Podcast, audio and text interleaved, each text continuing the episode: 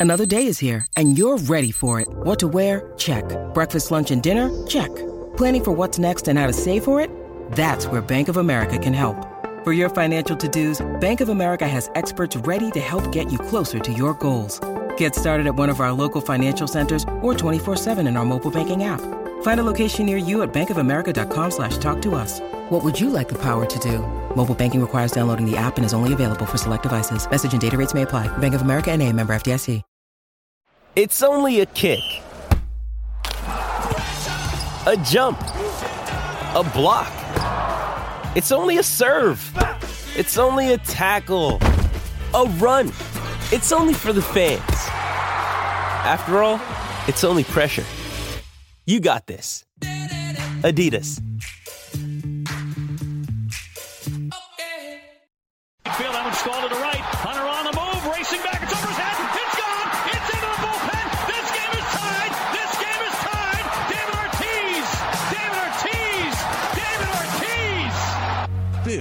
Red Sox Beat on CLNS. I think it would be a big statement if John Farrell started Travis Shaw on opening day, and I'd be totally cool with it because I think it would. It, it, if that doesn't give Sandoval motivation to, to play better defense and play better, period, nothing will. I think they're going to make Jeter that first unanimous vote, and I hate that about baseball writers. If you belong in the Hall of Fame, you get voted in the Hall of Fame. Achievement or a new milestone. They don't just be like, "Yay, we, we signed this player, so we're gonna have a ceremony." Like, no, no, like Now to your hosts.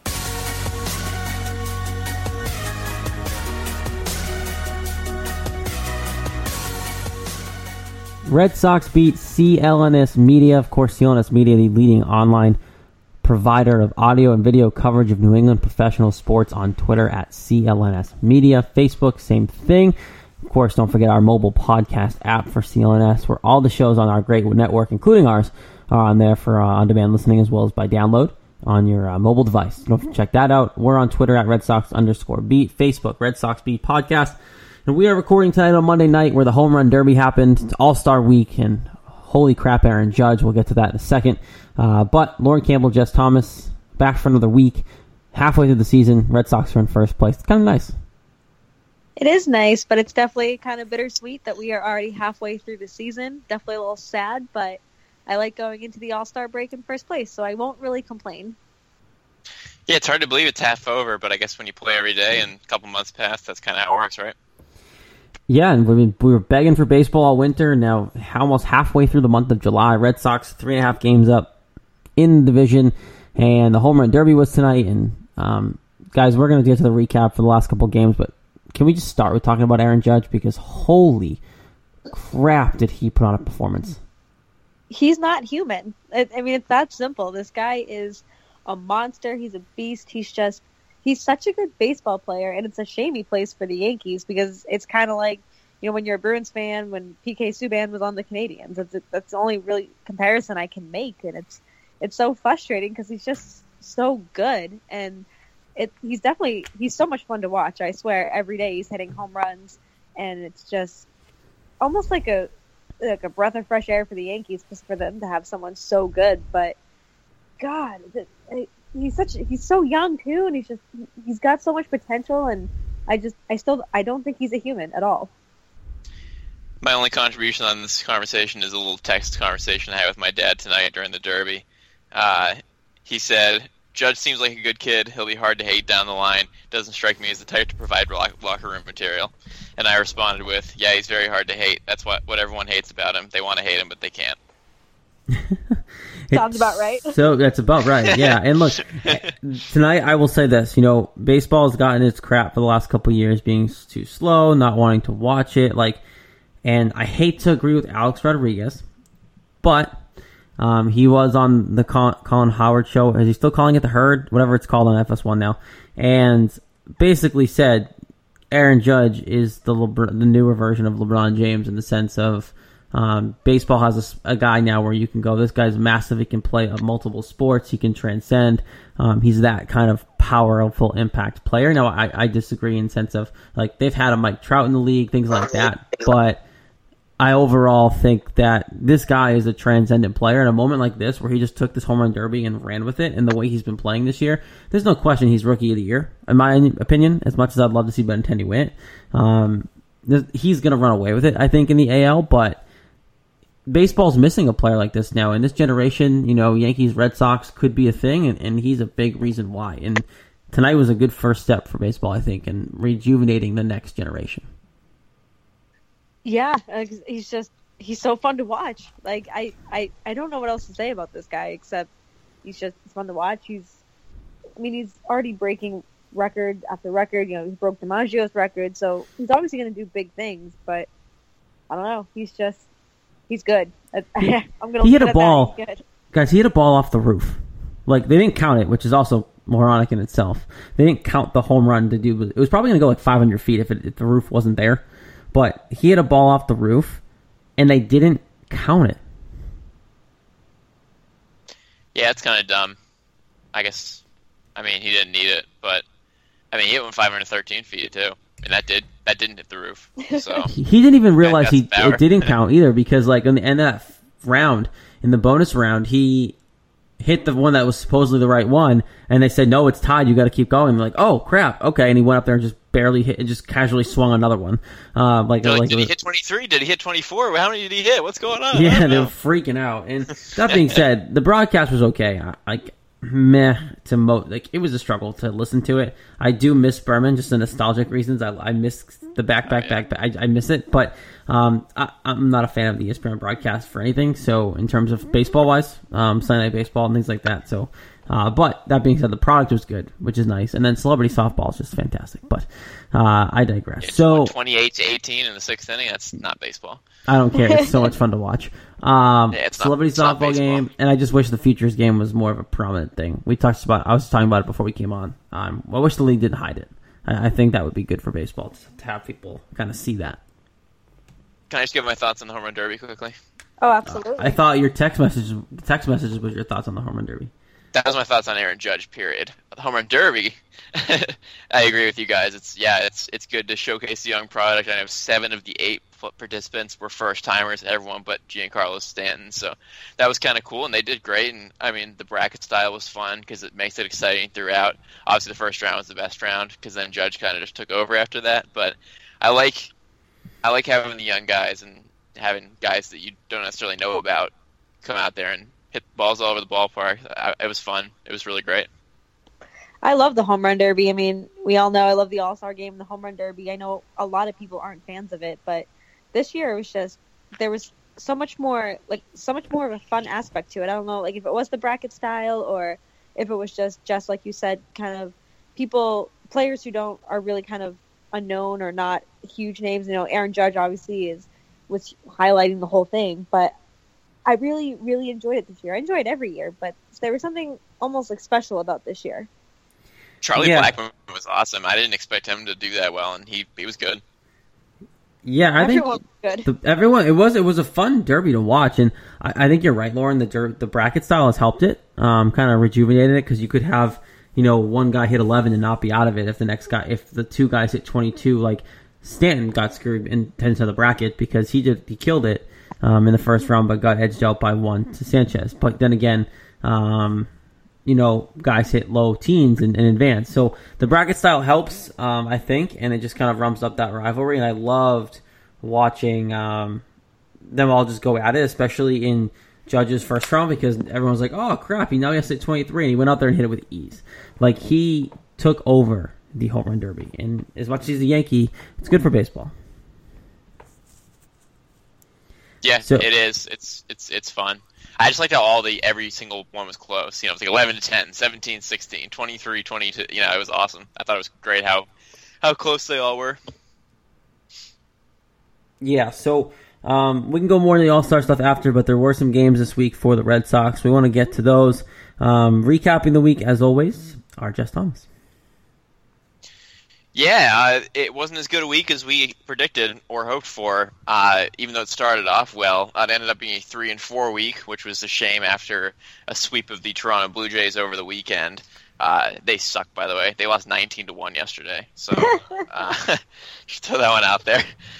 Um, so back to this week. Uh, I know the uh, game on Monday had already happened by the time we did the show, but I'm going to quickly go over it anyway because it was a great win, seven to five win over the Rangers in 11 innings. Andrew Benintendi won the game with a two RBI single in the top of the 11th before uh, before the bottom of the 11th, where uh, Heath Hembree closed the door for two perfect innings uh, to end that one. This one was started by Rick Porcello and Martin Perez. Porcello went six and a third, three hits, three runs. Good outing for him. Perez gave up five runs, two earned, uh, and five and two thirds. So the game was kind of put in the hands of the bullpen as it was close throughout.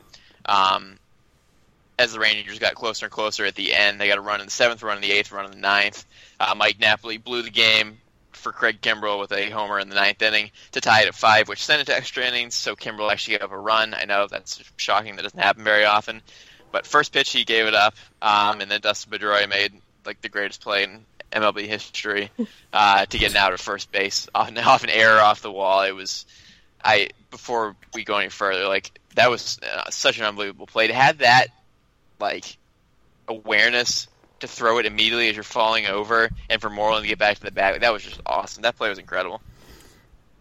And the funny Yeah. thing is too, like they don't. It never looks like it's that much of an effort when Pedroia does it. Like we've seen over the years, he's made these plays. He just kind of does these things, and like whenever the ball, like if those kind of plays for him, they're always seeming like they're second nature. And like we watch it and go, "Holy crap, what just happened?" But at the same time, everyone's like, "Well, it's Pedroia. Of course, he's going to be able to do it."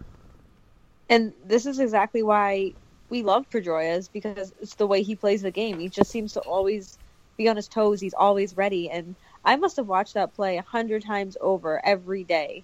And it just it doesn't get old just because there's so much, you know, athleticism, just knowing where to be at that time. Like he's just doing exactly what he's supposed to be doing. And it was just such such a perfect play and it was just like like I said, I've watched it a hundred times over and I I'll still watch. I'll watch it tonight after we're done recording. Yeah, I watched it so many times too. Such a great play, and this is this was his best day game of the season, no doubt about it. He was three for five in this game with four RBI, and then not just that play, but two plays also in both in extra innings. He went back and caught one over the shoulder, and then he made a great diving stop on another one. So he had three great defensive plays in extra innings, the ninth, tenth, and eleventh innings, and four RBI with three hits. So awesome game for him awesome game period because a lot of guys contributed and an extra inning win on the road is always great and I mean this team's been great in extra innings all season long which is great. So that brings us into Tuesday's game. Uh, this game was awesome too. Uh, this one was 11 to 4 and a ton of hits. My god you thought there were a lot of hits on uh, on Sunday with the 15 run game against the Blue Jays with 21 hits? Well this one itself had 11 runs and 19 hits so this was this was almost as good. Um, this was an Andrew Benintendi uh, showcase here in this one. He was five for five with four runs, six RBI, and two home runs, which is insane. Uh, and other guy, a lot of other guys contributed too. Jackie Bradley Jr., Christian Vasquez, and Tzu-Wei Lin all had three hits, and Mitch Moreland had two. Uh, how this one went down, uh, there were a lot of runs, and all kind of in a bunch after the Sox went up two nothing in the second. Uh, they got two more in the fourth on a Vasquez and Tzu-Wei Lin RBI single each, and then Benintendi hit a three-run homer in the fifth to make it seven nothing, and then he had an RBI single in the sixth to make it eight nothing, and then it was nine nothing in the seventh, and then in the eighth Benintendi hit another home run to make it ten nothing, and then JBJ hit one of his own to make it eleven nothing. Napoli got a three-run homer to make it eleven to three, and then Delino DeShields hit one to make it eleven to four, but after seven and a half innings, it was 11 to nothing. This game was just a blowout. Uh, Yu Darvish started it.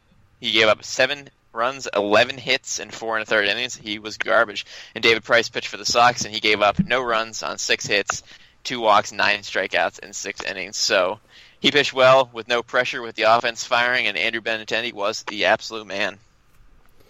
What a game! Like it, that was that was such a fun game to watch. It was such a fun game just all around, and I really, really like that David David Price pitched well because you know I know we've been on him the last few weeks. We've really been on him all season, and he a lot of pressure on him, and he just went out there and he didn't give up a lot of walks. I mean the hits, you know, not they're not terrible, but he didn't give up many runs and the strikeouts. That's like my main focus is that last year, you know, he had a lot of strikeouts, but he gave up too many runs, and this start was just perfect for him. You know, there was offense, so he didn't need to worry about that and he pitched well. He looked confident. He looked good.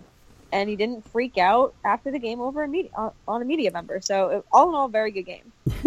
yeah, these are the games that make me still like David Price. You know, pitched well, overall good demeanor, didn't flip out, and then on top of that, these are also the games that make me think Andrew Benintendi still has a chance to win the American League Rookie of the Year because this is his capability. This is what we'd love for him for. Um, I, I, gonna, I don't think it'll be an, any issue for Aaron Judge, but that being said, this is a game that you ideally want to see, right? David Price pitches well, no media issues, nothing. He just kind of pitches well, and they get the win, and your young kid just goes off. Yeah, Benintendi has no chance to win Rookie of the Year. Sorry. I, I wish he did because Oh, 12 God, yeah. homers, 51 RBI, 279 average any other year, halfway through the season, you'd have a great chance. But Judge already has 30 home runs, so you can forget about it. Yeah, Judge is ridiculous. Um, yeah, he's going to win MVP, much less, much less Rookie of the Year. So, pretty wild. Um, so two zero start to uh, to start the week. So naturally, a dud finally came after this uh, excellent winning streak of uh, six games. At this point, they couldn't make it seven on Wednesday. It was an eight two loss in the final game against the Rangers. Uh, Andrew Cashner owned this game. He was really good. He had a no hitter into the sixth inning until Xander Bogaerts messed it up with a two run homer. As uh, as Tim Neverett on the radio said, he said, let me quote it right. He said, "No hitter gone, shutout gone." So that was a pretty cool moment. Uh, anyway, that was my nerdiness coming in here. Uh, back to the game. Uh, yeah, it was ugly. Uh, the the Rangers got up eight nothing in the first five innings. Rougned Odor hit a home run in the second. Carlos Gomez hit one in the third.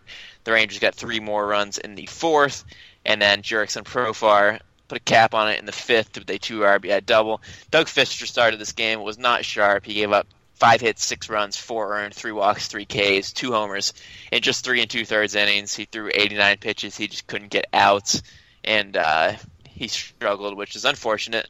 Um, but even if he gave up four runs in this game, you still weren't getting a win because Cashner was dominant. The only runs he gave up were unearned because before Bogaerts' home run, there was an error on an easy play. Pete Cosma just dropped a simple, simple throw. Uh, it was pretty pathetic. And then the home run happened. It kind of screwed Cashner up and blew his no hitter, but he still went seven innings, giving up three hits, two runs, no earned, three walks, four strikeouts. He was really good. I mean, the Sox got three hits. You're not winning any games doing that.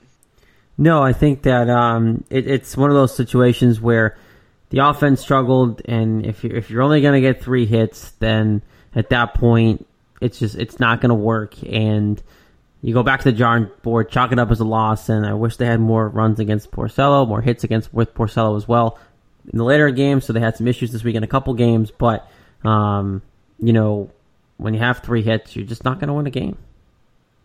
No, we talked about this last week too. That when you don't score runs and you don't connect and make hits, you you're not going to win games. You can't.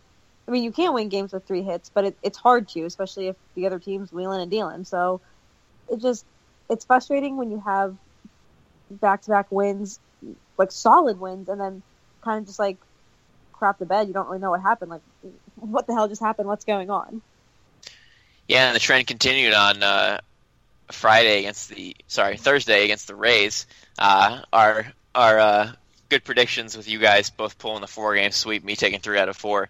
Got off to a bad start here on Thursday, uh, even with Chris Sale on the mound against Jake Faria, and the Rays won four to one. And just like the game before, the Sox only got five hits, one run. You're not going to win that way. And surprisingly, Sale was not as sharp. Um, the Sox got a one nothing lead in a sac fly by Deven Marrero in the third inning, but then Wilson Ramos got an RBI double in the fourth to tie it at one. Peter Bourjos hit a home run in the fifth, which is the big blow to make it two to one. And then Wilson, Wilson Ramos again hit a two run homer in the sixth to make it four to one. So Sale gave up two home runs, which is doesn't happen a whole lot, and four runs on seven hits in seven innings. Funny thing with him was even though he did that, he still got twelve strikeouts. It's, it's wild.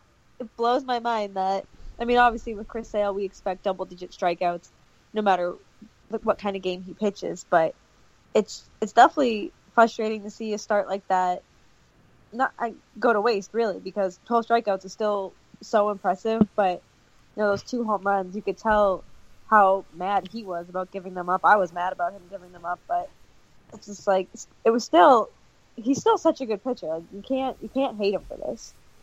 No, it, it, like he's gonna have blips like this every once in a while, and even then, it wasn't like a terrible start. But for Chris Sale, we're like throwing up in arms, and like he had twelve strikeouts. Like he pitched pretty well. It wasn't Chris Sale magic, but you know, all he's probably gonna win the Cy Young. He's pitching like that, but everybody has these starts every once in a while, and for a Cy Young potential Cy Young winner, it just looks worse because of how bad he's how well he's been pitching.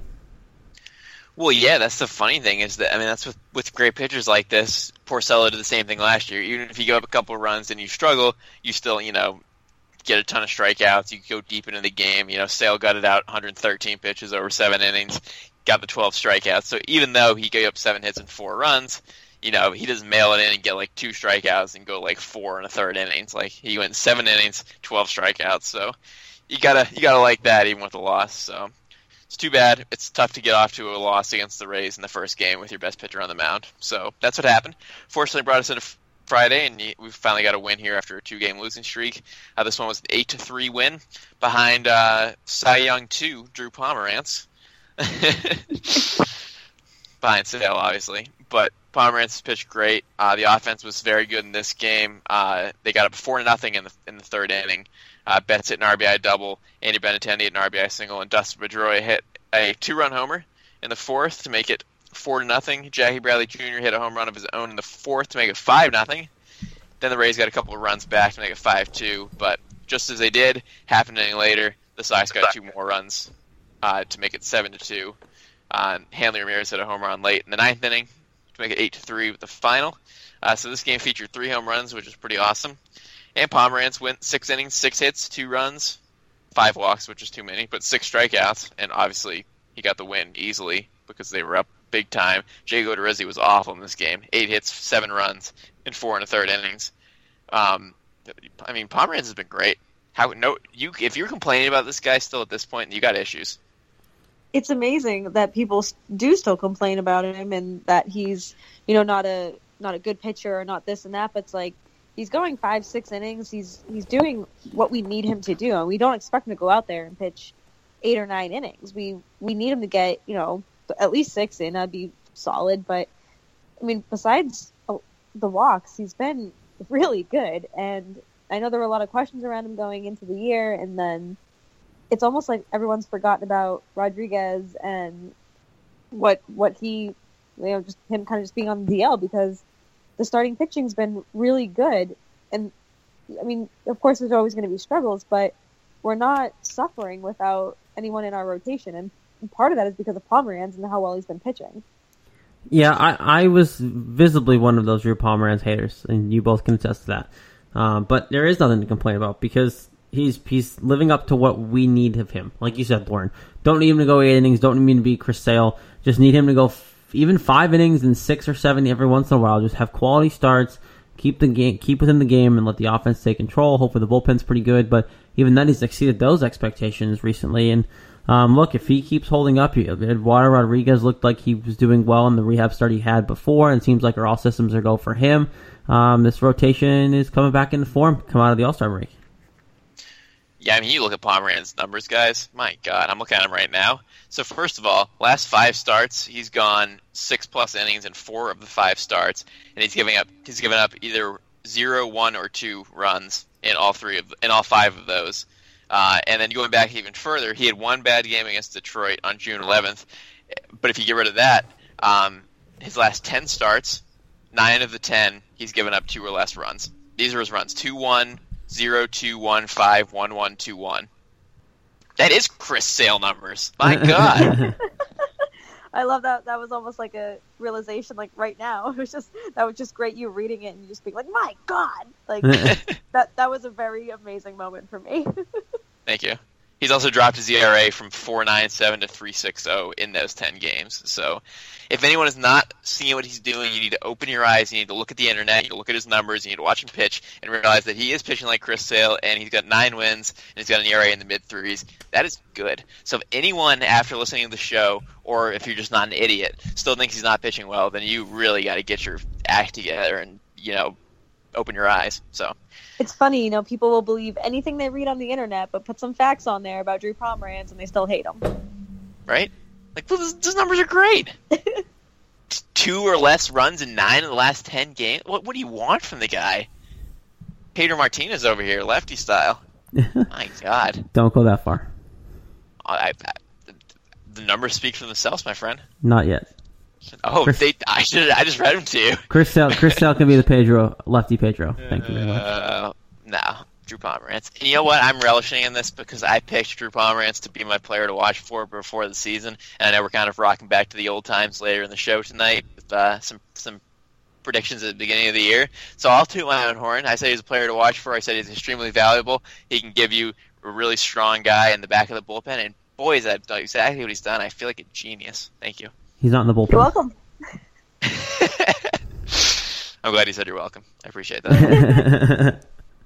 anyway, moving away from Drew, Drew Pomeranz to sadder things. Uh, Saturday's game was a one nothing loss. This game was so annoying. Oh God, watching this game, I just wanted to punch a wall through. I'm not that aggressive. Don't don't worry. But Really it's really not. frustrating.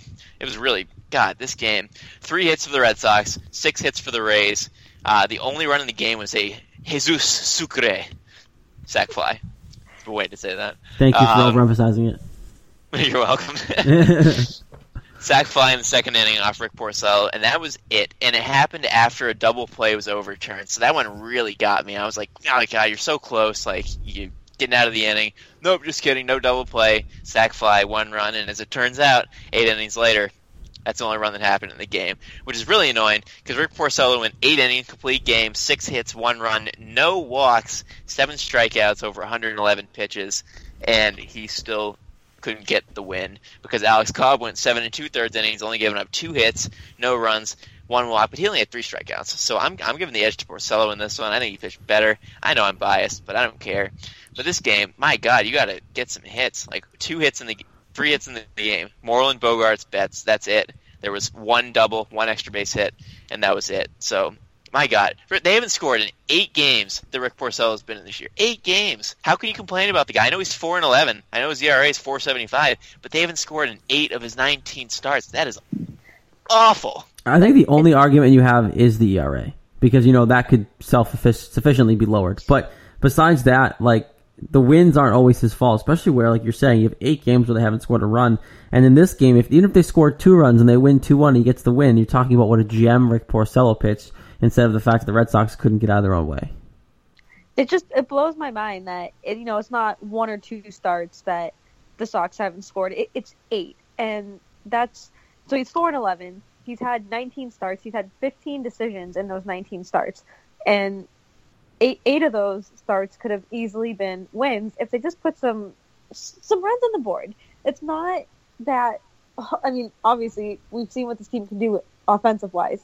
We know it's not hard for them to throw runs on the board, but when Porcello gets on the mound, it's like they just they don't know what to do. It's like they forget how to play baseball. They and then everyone obviously turns to Porcello. He's obviously it's it's he's a target when obviously when you're the pitcher, you're the target. You win or lose the game, but you can't. He pitches well. This is what's frustrating. It's deep into games, he's, and he's pitching well, and they just they're losing. You know, three to one, two to one, one nothing.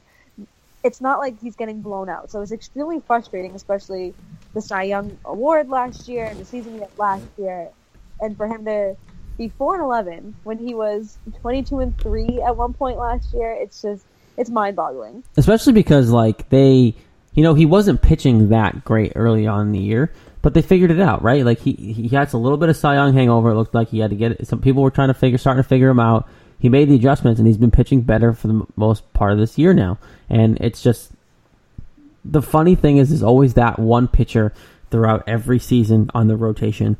And it seems like it's a different pitcher every year that doesn't get run support. And now you know Chris Sale didn't get it early on but he's been fine lately. He's been pitching well and doing whatever and he's going to win the Cy Young probably. But you know Rick Porcello this year seems to be that victim I remember that one year John Lackey didn't get a uh, didn't get a run for like a week and a half like it's just And his ERA was like was like low threes. And was he low threes like, and he didn't get a single run. Yeah, it was ridiculous. like brutal.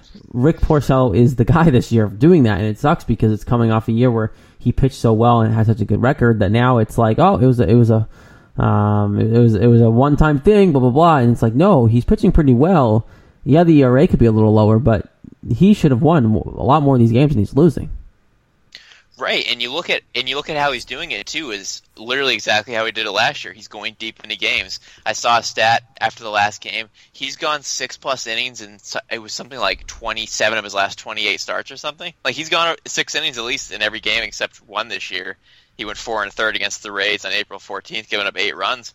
But other than that, he's gone at least six in every single start, six or seven, and obviously he went eight on uh, on Saturday. So it's like he's still going deep into games. No, he's not giving he's not giving up quite as few runs as he did last year, and obviously you got the run support last year. But like when you know every game you're pitching, like oh, I guess there's a 45 percent chance the team's not going to score a single run in this game I pitch every week. Like that's got to get to your head, doesn't it? I mean, knowing knowing they're not going to score for you, that makes it hard. I wouldn't want to pitch that way. Would anybody want to pitch that way? I mean, probably not. It's, and it's got to be you know, mental too, because it's like, oh, here we go, and he's not going to score for me. So, I mean, that's that's got to be in his head somewhere. It has, like, you can't tell me it's not. Yeah, I can't hate on the guy. I honestly can't. I, I like him a lot. I couldn't get over how great he was last year, and I think that unnecessary amount of crap he's gotten this year, just like Pomeranz. People just need to like shut up and watch the games and open their eyes and see what happens. It's my theme of the night, apparently tonight. Um, so that was that was too bad. That was a really frustrating game. Um, and the Sox stranded the bases loaded to end the game too. So they were right there. You just get one hit, and uh, Porcello gets to go walk back to the dugout for another one nothing loss. And I mean, he he had, he said after the game, he was like, "Yeah, I mean, it's you can't do much about wins and losses." And he said the same thing last year, as he was getting a ton of wins. So he's staying in the same tune. Like you can't control wins and losses. You just pitch as well as you can and hope you get run support. And he did last year. He didn't this year. So at least give the guy credit for you know staying calm and kind of seeing both sides of the both sides of the coin as he has the last two years. So that brings us into our final game of the week here on Sunday. Yet another loss, the fourth loss out of five. Once again, another really frustrating game. This series just sucked as a whole. This was a really frustrating series. Easily could have gone very different. Could have won three out of four very easily. Uh, this one was started by um, David Price and Chris Archer, a good marquee matchup, or at least would have been in the past. Uh, and they were both good. Uh, they were both pretty good. Price gave up five hits, two runs, two walks, five strikeouts over six, and Archer gave up eight hits, three runs, two walks, eight strikeouts over six and two thirds. Um, both teams got early. Mookie Betts hit a leadoff home run to start out the game against Archer. Uh, it was his 11th career leadoff home run, which is already a Red Sox franchise record, and he's only 24, so that's pretty cool. Um, then the Rays tied it back up in the bottom of the first, almost in the first batter, just like the Red Sox. Steven Souza Jr. hit a double off the top of the wall. Wasn't a home run, but Longoria drove him in with a sack. Sorry, an RBI single uh, right away in the first inning. Two, three batters in to make it one-one. Then Longoria got a sac fly in the third inning to make it two to one, and then Dustin Pedroia in the seventh inning, it was still two to one. He hit a home run opposite field off Archer to knock him out of the game. Uh, I don't know about you guys, but I haven't seen someone that excited after they hit a home run in quite a while. He was literally pumping his chest, yelling, and freaking out the entire way around the bases, and it was awesome.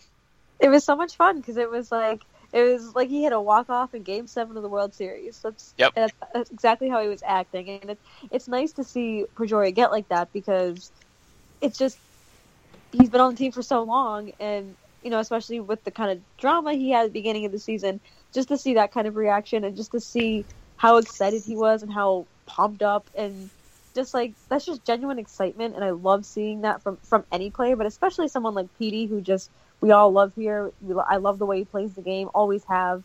And just to see that genuine real excitement like that raw excitement it, it got me excited. I was so pumped for him and everyone was pumped too. Like we were all talking about it in the chat. Everyone was caps lock so excited it's nice to see he's to see like he still has that fire, you know, like you're talking about. He's been on the team for so long, and a lot of guys like that, like Mail, you know, all that stuff, and like to see a guy get that jacked about that home run, like it was awesome. Oh, he's a great example of you know practice what you preach. Like he wants everyone to play hard, be excited, and you know try your hardest every at bat. And boy, does he ever! That was awesome. That was that was a great opposite field power. It was awesome to see. It was his fourth home run. He's gotten two this this week after having two all season. So that's really good to see. Really great week for him. So that was really fun, and it was a huge hit at the time. Unfortunately, the bullpen blew it. Uh, Matt Barnes came in and gave up a couple guys on base, and then Corey Dickerson did a sac fly off of Joe Kelly in relief uh, to tie the game at three. And then, unfortunately, Kelly gave up a two-run homer to Brad Miller in the eighth inning to make it five to three, and that was the final score. Uh, Brad Miller was sitting about 204 with two home runs this season before that hit, so really discouraging hit. But honestly, you can't hate on Joe Kelly because he had thrown 23 straight scoreless outings before that. So like, you're bound to give up something at some point, right? Eventually, I guess. you hate that it happened, but like the guy's been lights out since last year, so you know it's hard to complain about in my mind. But just happened at a really poor time because you just had that really exciting Pedroia home run, and they blew it just like that. So it was a five to three final. Sox actually got two more hits than the Rays did, nine to seven, but not in the run department. So they blew Price's good game. So unfortunate end of this to the first half. I mean, they went five and zero oh in the road trip to start, and then one and four the rest of the way to finish um, six and four. So still a three and a half game lead in the East over the Yankees and the Rays because after the Rays won three of these four, they climbed back into it, which was huge for them. So probably bigger series for them than anybody, but just unfortunate to end the first half on losing three out of four because, as I said before, a lot of winnable games here. Uh, yeah, a lot of very, very winnable games, and definitely frustrating because, like you said, last week was so much fun, and they came into you know this week just on fire, and they just kind of it kind of died out, which obviously it's expected. You can't expect the team to go 11 and 0 or whatever, but it's it was definitely frustrating, especially to end the first half of the season and go into the All Star break the way that they did. But at the end of the day, they're still in first place, and I, I think after the All Star break, it's it's going to be fine. They're just going to get right back into it, and like they never missed a beat. Yeah, kind of a crappy way to end the this, the uh, first half, especially seeing how well they were playing and the expectations we had, like we talked about last week. You know, doing predictions and things like that. A lot of winnable games this week that um, as well that they really could have had and um, tough situations. And we definitely all predicted a better week than happened. It should have been a better week with the situations they had. But overall, you know, three and a half game lead over two teams in the in the East. Like I said last week, I I don't think they're going to be in second place at some point again the rest of the year. Um, they might let themselves kind of slip close again, like they're doing now. But um, like I agree with Lauren, you know, coming out of the second half here after the break, um, they're going to be okay. Well, you know, it's it's funny too because it was just you know, tough way to end. And before before this these last few games, you were like, "Oh my God, I don't want the All Star break to happen. They're playing so well." And now you're like, "All right, we'll take the All Star break." yeah, seriously. Good. Go ahead. Go ahead. Yep. Go home. Rest up. Yeah, shake it off for a couple days, come back and get back to it. So I think it's actually coming at a fine time. Now it turns out. Uh, and our MVPs for the week, tough pick this week because there were a couple of really good performances. I'm giving Jackie Bradley Jr. the third spot because he had a couple home runs. He was pretty solid. But I'm going co MVPs for Andrew Benintendi and Dustin Pedroia.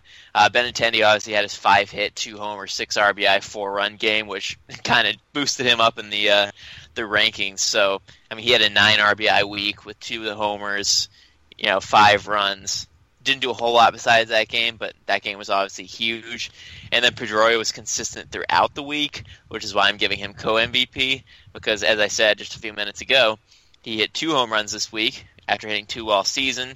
Uh, he himself had uh, nine RBI also this week, and he had two three hit games and two two hit games. So really, if you're going the whole week, you got to give it to Pedroia. But just because of Benintendi's five hit game, we'll give him co MVPs. Either way, really nice to see from both of them.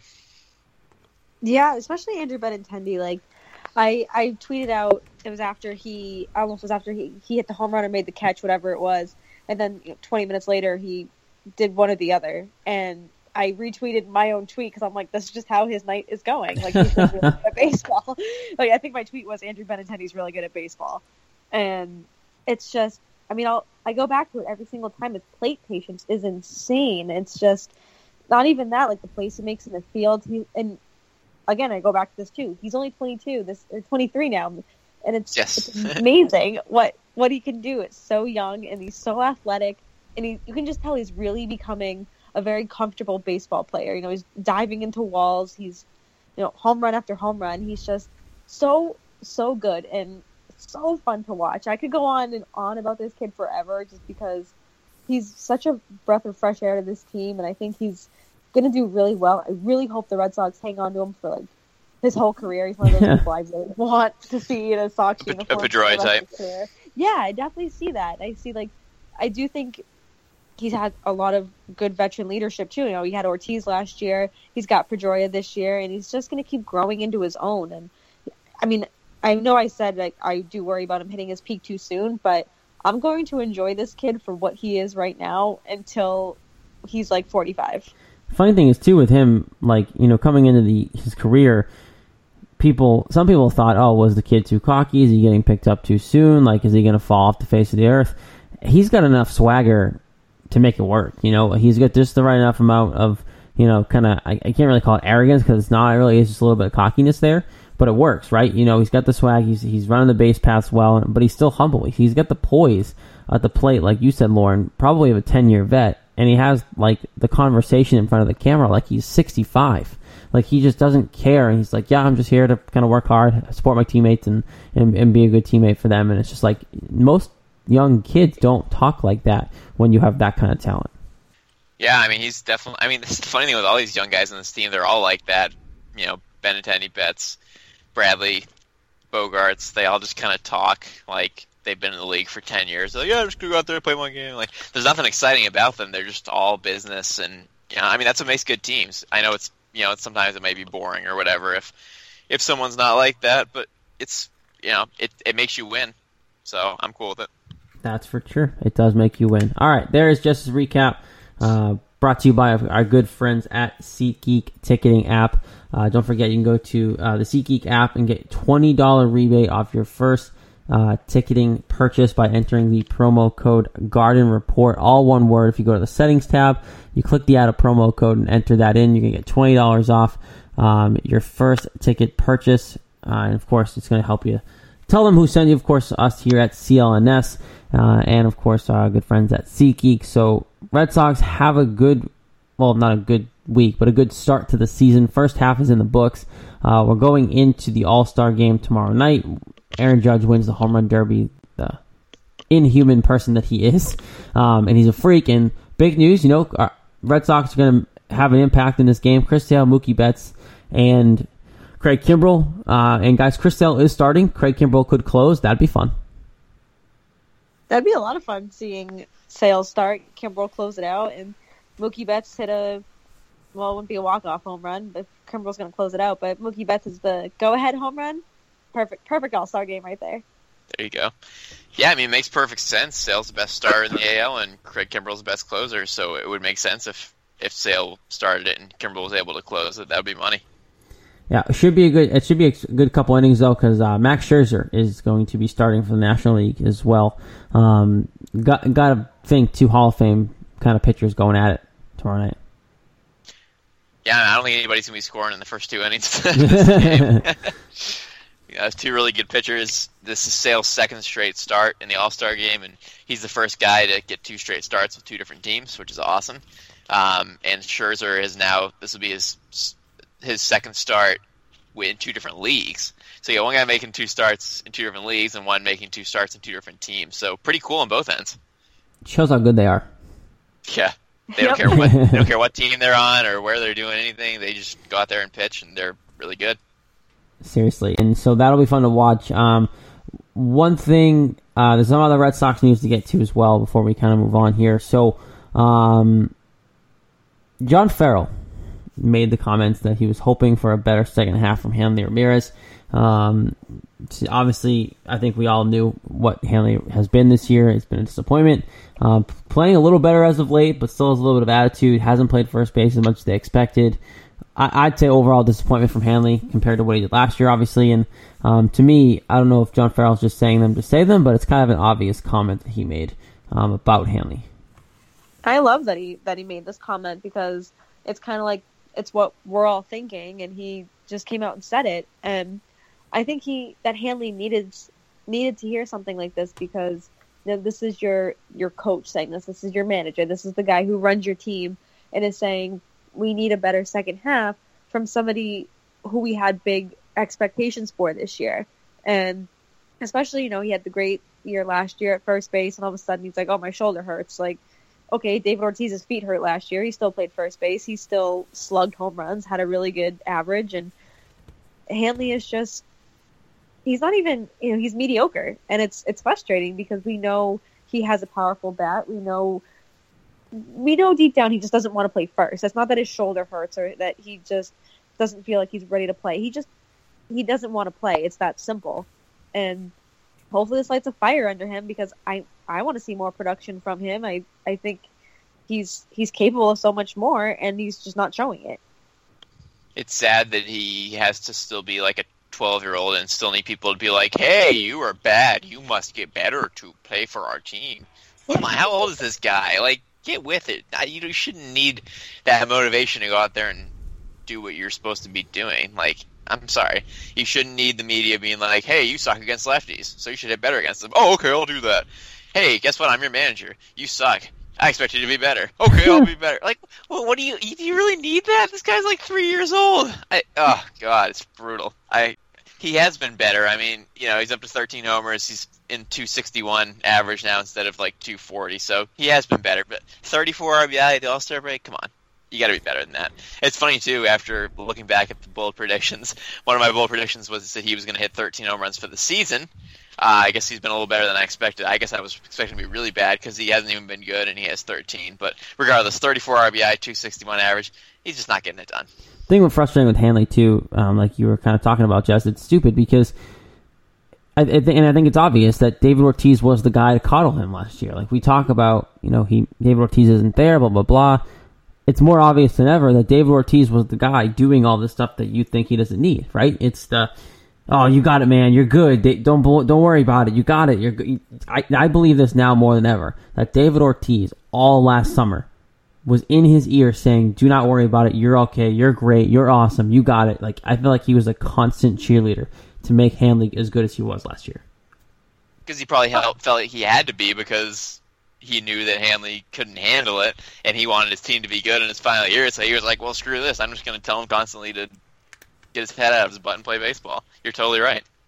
and it's it's pathetic. Like you said, Jesse's a three year old because he he shouldn't need to be coddled, but it, it's frustrating because, like, like I said just a few minutes ago, we know he has a good bat, and I don't understand why somebody who's in their thirties needs guidance and to be able to just play better. And He's been in the league so long. How long do you have to be in the league for?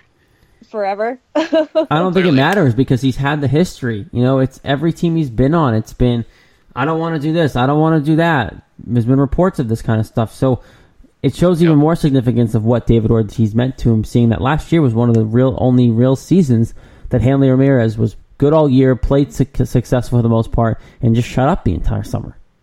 And that just goes to show too, like the kind of player and person Ortiz is, because obviously nobody really else kind of coddled him, and not that I mean, yeah, David Ortiz essentially coddled him, yes, but he did it. He probably did it in such a way where Hanley didn't even really see it as that, and it, like I said, that's just how Ortiz is, and you know, Jess, you said he wants the team to do well, so he's gonna take that for the team, but nobody else on the Red Sox is gonna be like, oh, it's okay, like you can do better, like you're you're gonna do really good, blah blah blah. Like no, like, especially if someone like Pedroia. Last year, Pedroia was telling Ramirez, if you don't pay attention on first base, I'm gonna hit you in the teeth with a baseball. Like Pedroia doesn't care. He's not gonna coddle anybody, and he, I mean Ramirez needs to understand that it's, it's not gonna happen. And Ortiz is gone. Everyone's missing Ortiz, but they're moving on without him, and Hanley Ramirez is not.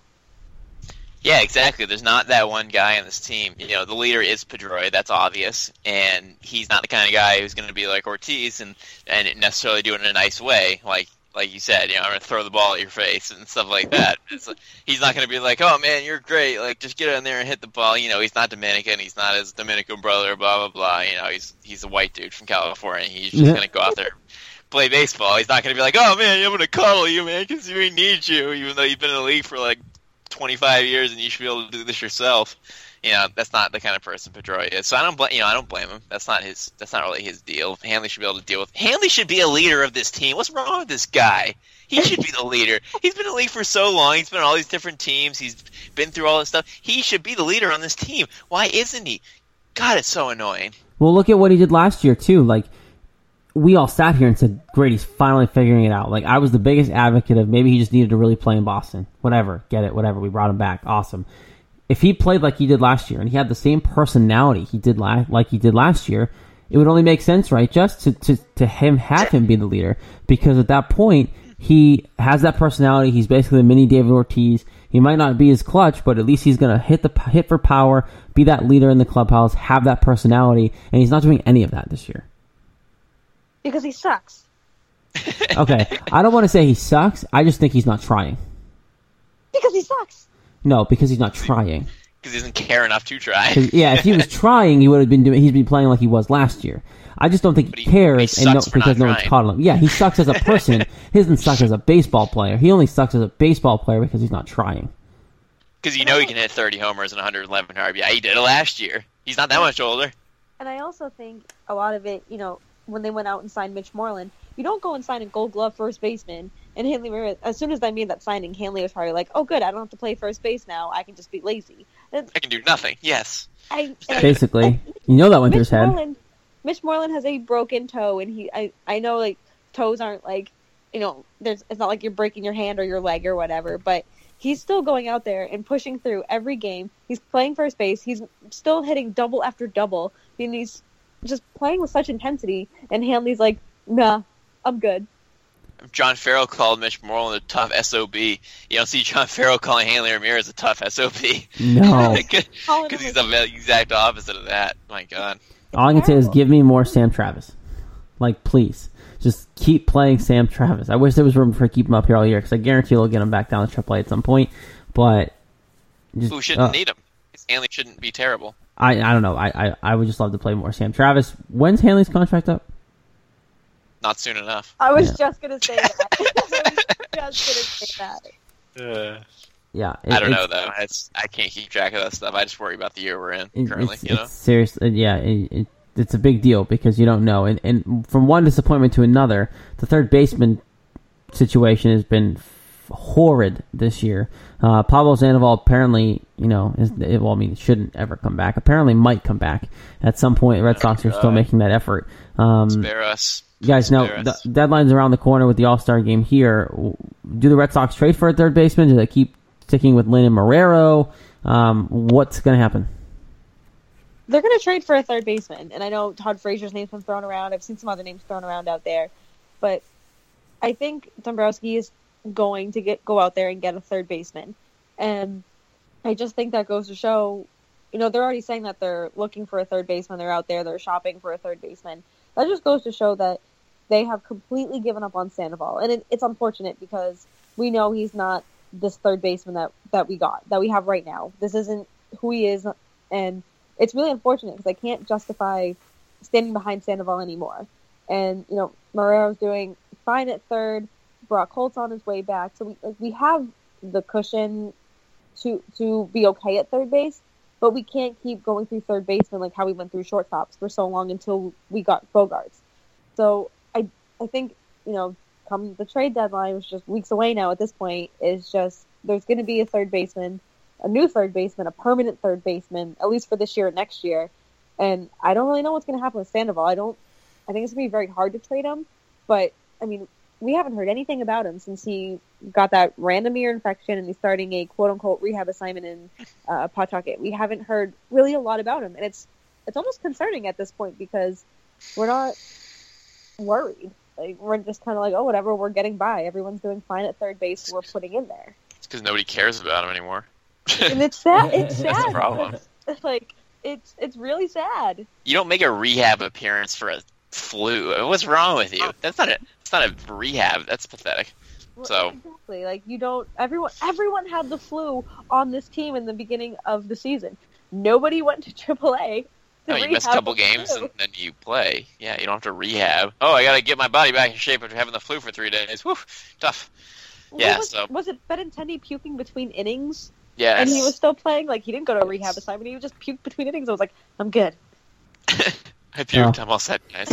Just the the third Exactly. base situation for this team is a big one, right? And I mean, Marrero and Lin are playing really well. See, I, I- mean, it's hard to know if it's sustainable, but See, I think I, I don't think Linz keeps this up, but I, I think this is what they do moving forward because I do think Pablo Sandoval is going to be on this team at some point again. So, and then they actually physically playing third base every once in a while. So, I don't think they trade for anyone because of that. Now, could I see a scenario also where they just buy Sandoval out? Um, yes, I don't think that'll happen until the offseason though. So at this point, you know, I think Marrero and Lin are the good combination. I don't mind Marrero playing third base the rest of the year because he's, good enough to. really well. he, he's playing really, really well defensively, and he's almost like last year's the Jackie Bradley situation we've been dealing with, right? If you can hit at all and play that Which kind he of has in defense, the last three weeks. yeah. So if you can hit at all and play that kind of defense, I'll deal with it. Put you in the bottom of the order, and the line, the rest of the lineup's okay enough to deal with that. And then you know maybe you fill those holes. Um, you have guys come up from the minors at some point. You never know who's going to be ready. Um, I think the rest of the year you're to ride it out. Don't trade prospects for a guy that might not. You know what I mean? It's not worth it. Yeah, this team is good, but I don't think this team is 100% worth trading more prospects for when you don't have enough as it is anymore because you trade them all away for other guys. Yeah, I think Dombrowski will look for moves, but I think just I mean three weeks ago might have been a different story, but I think just because Marrero is hitting like 450 in the last like two weeks, I think that's probably changed his mind, and he's probably like, well, we can keep doing this platoon and have it work. And like you said, Brock Buckholt's coming back, and hopefully Sandoval doesn't come back, but if he does, then you got four guys there. So I think you have enough that you don't need to do that, but I really think that's only because Herrera's played better recently, and obviously Lin's playing well in short time so far. So I think they're good for now. But thank God this guy started to play well because it was pretty ugly there for a while. Yeah, it, it, it was it was for a little bit, but I think overall third base option I think has to be a situation where you you make the effort to let Marrero play it out. Uh, at some point, Devers will be ready. You don't want to mortgage that by trading him for any reason, and there's other guys down there that uh, you know it's worth it. Just wait it out, see what happens this year with what you have. Um, if you're gonna make a move at all, just fix the bullpen because now you don't know what's going on with Carson Smith. You already lost Thornburg till next year. So at this point, fix the bullpen, figure that part of it out, and I think third base becomes less of an issue at that point. Fix the bullpen that's had like the third best ERA in the league the whole year. You you're still missing one piece though, Jess. Like you're still being a little picky. okay. Uh, what else am I gonna be picky about? Nothing. They're a good team.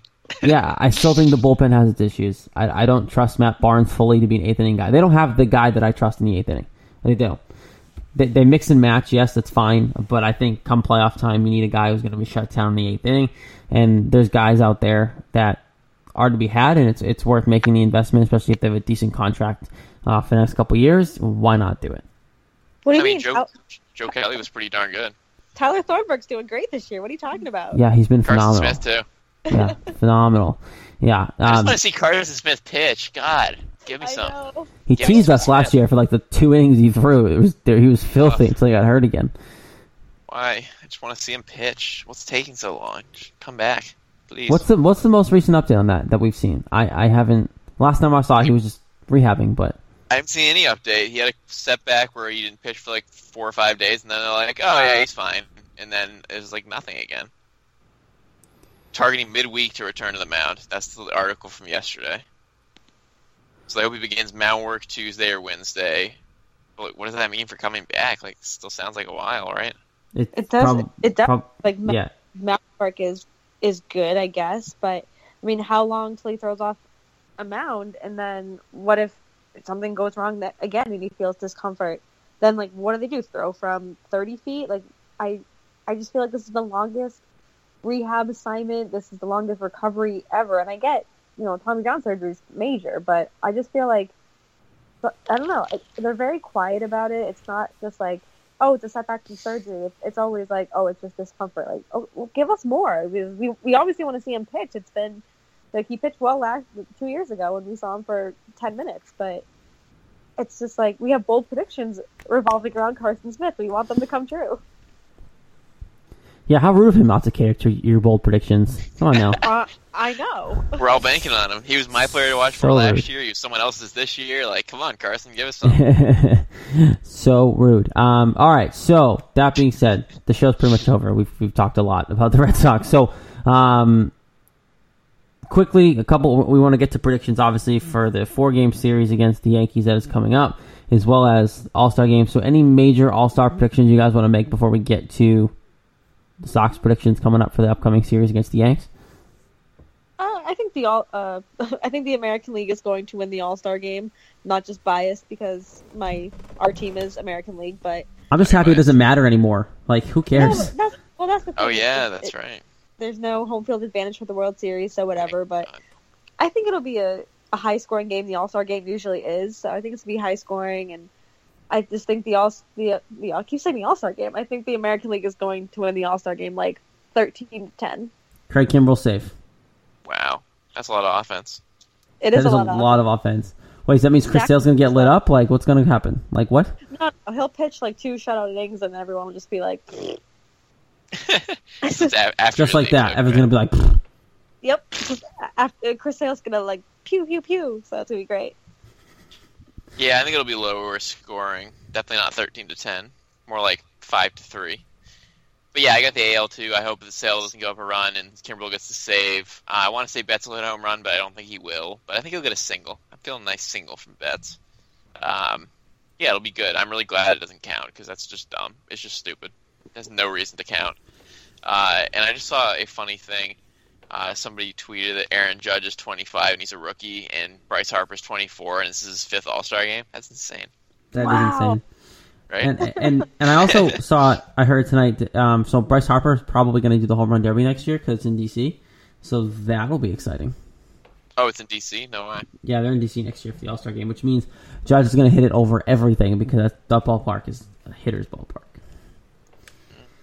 Exciting. It's- That's that means I'll be there. That's close enough for me to just drive there. so- Seriously, we, we, we might make a Red Sox Beat trip to DC for the All Star game next year. Oh. Uh, I might What are your actually be. predictions, Mr. Scally? Uh, AL will probably win like 10-4.